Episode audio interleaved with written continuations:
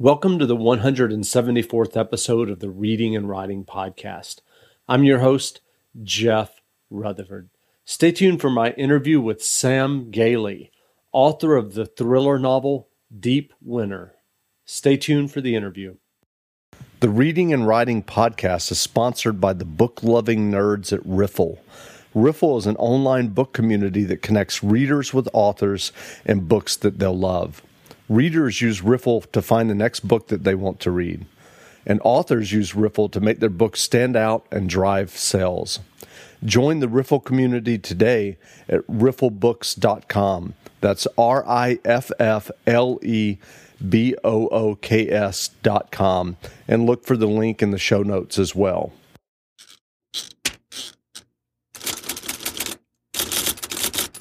Welcome back to the Reading and Writing Podcast. My guest today is Samuel Gailey, author of the debut novel Deep Winter. The writer Joe Lansdale said about Deep Winter, a fast-paced thriller, tense enough to give you paper cuts from turning the pages so quickly. Sam, welcome to the podcast. Thanks so much for having me. Great. Well, can I have you read the first couple of pages from your novel, Deep Winter? Sure, absolutely. Okay, first chapter, 1984. Danny had seen Mindy naked once before when they were just 8 years old, a long time ago. Just the two of them back in the cornfield behind Pickett's bowling alley. Mindy had stripped off all her clothes and stood shivering in the cold winter night, waiting for Danny to do the same.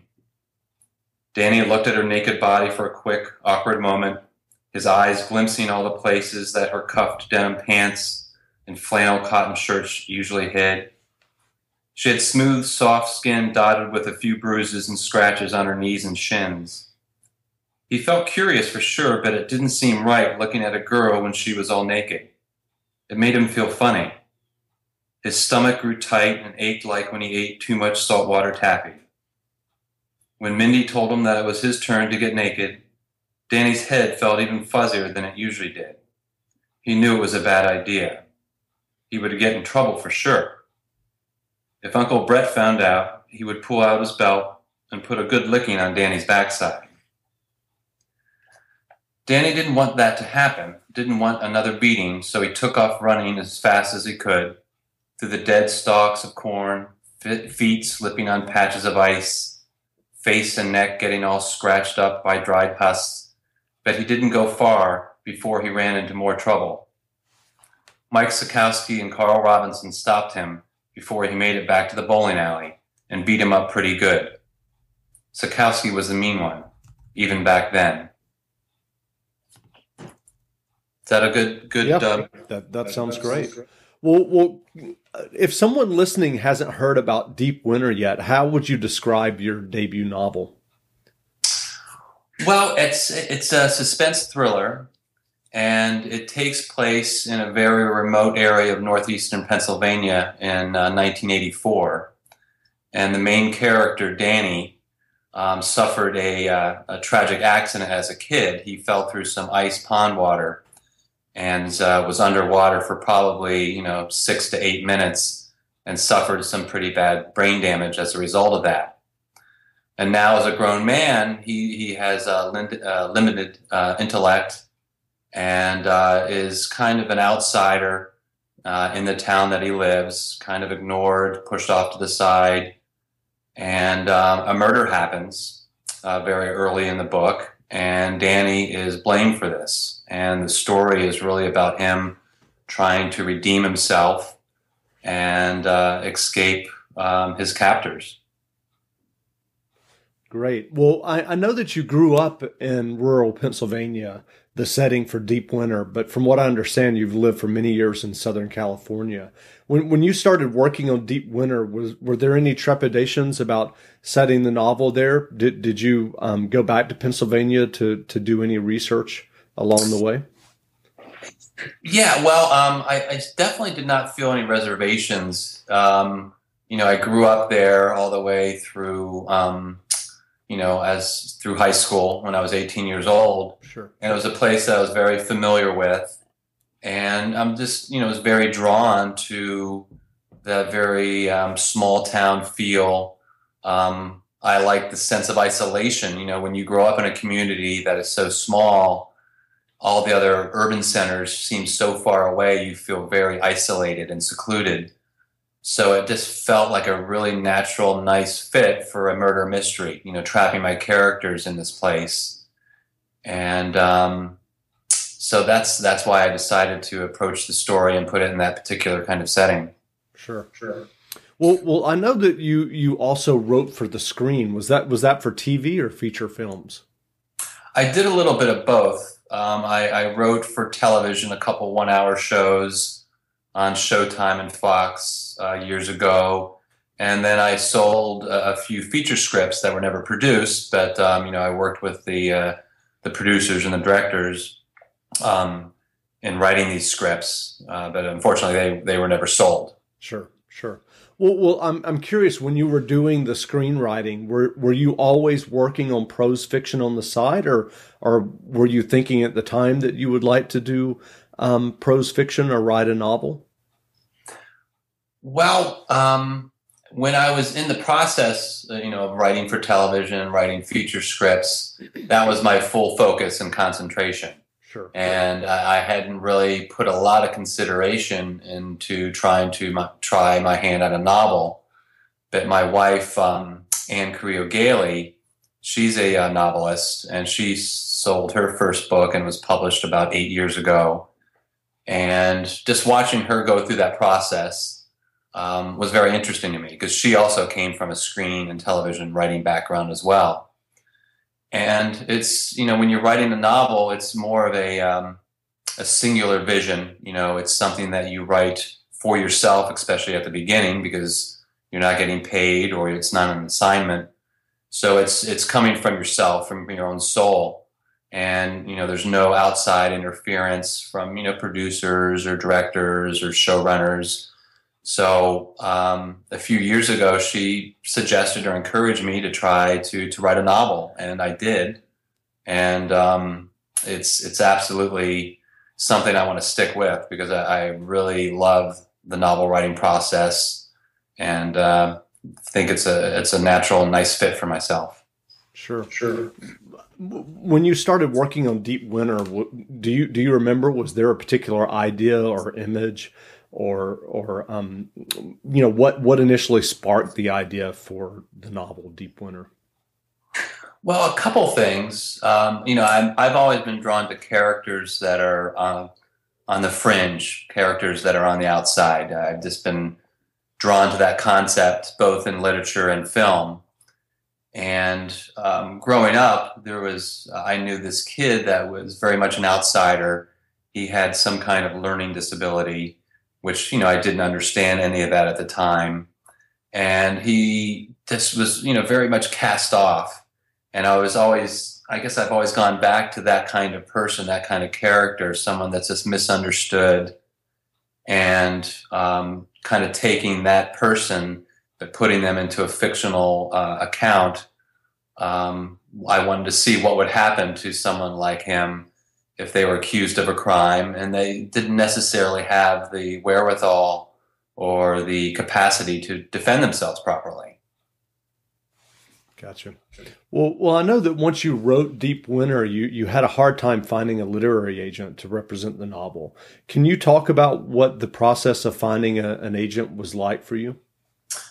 Well, it certainly felt extremely and excruciatingly long to find a literary agent. It took me, I guess, about 2 years, a little over 2 years.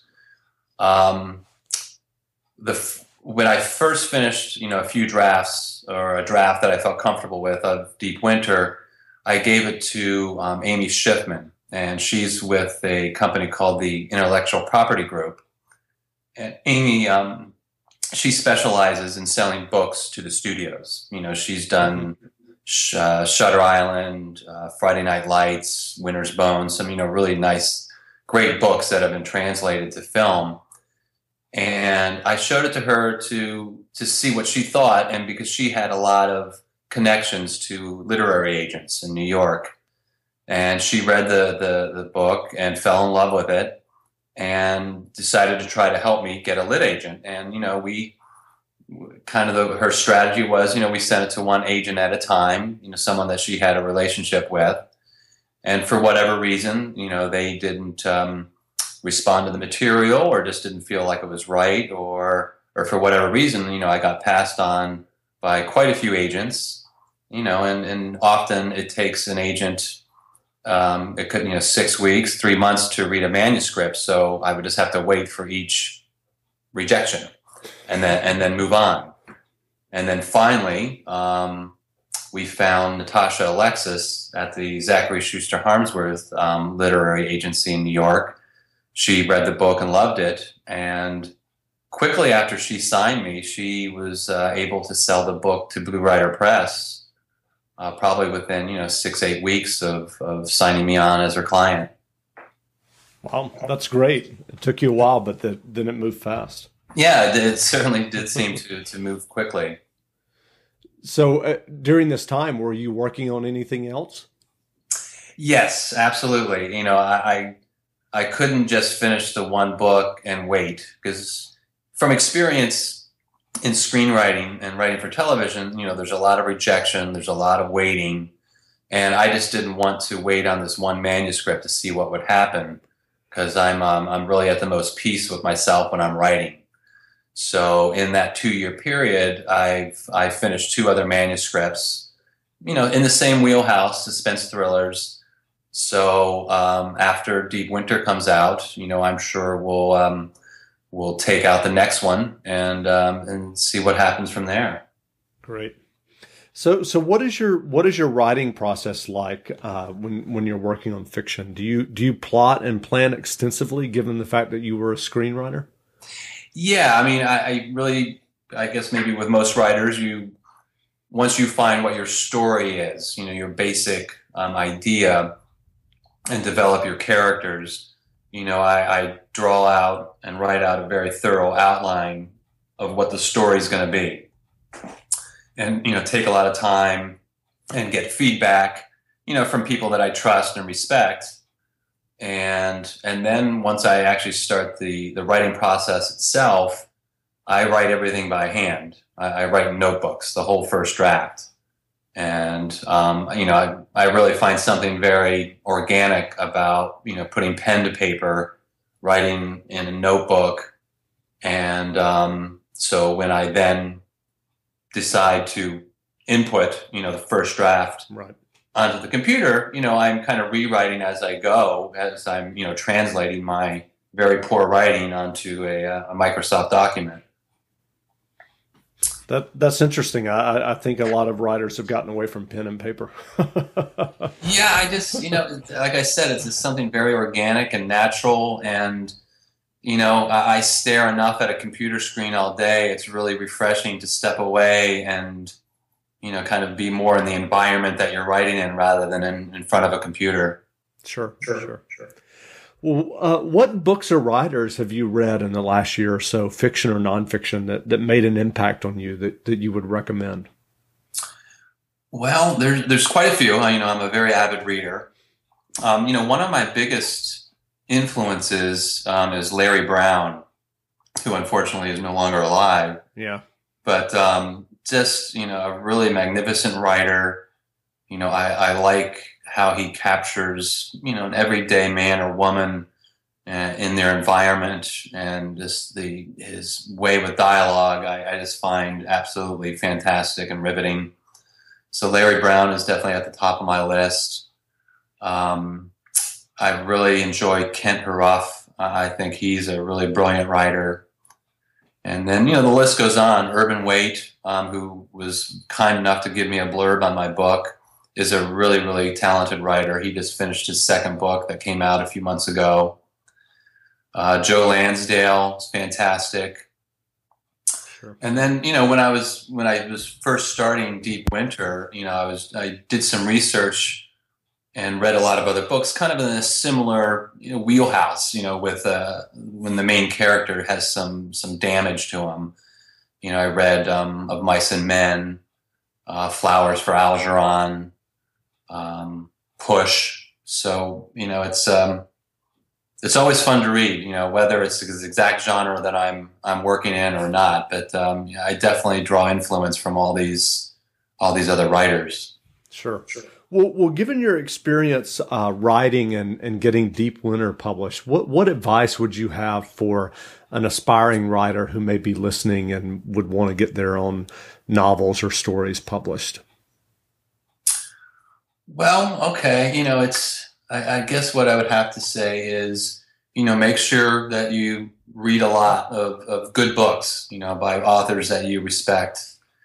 And then, you know, find your story, find your voice, you know, decide what you want to say, and be prepared, you know, for a waiting period, be prepared for rejection.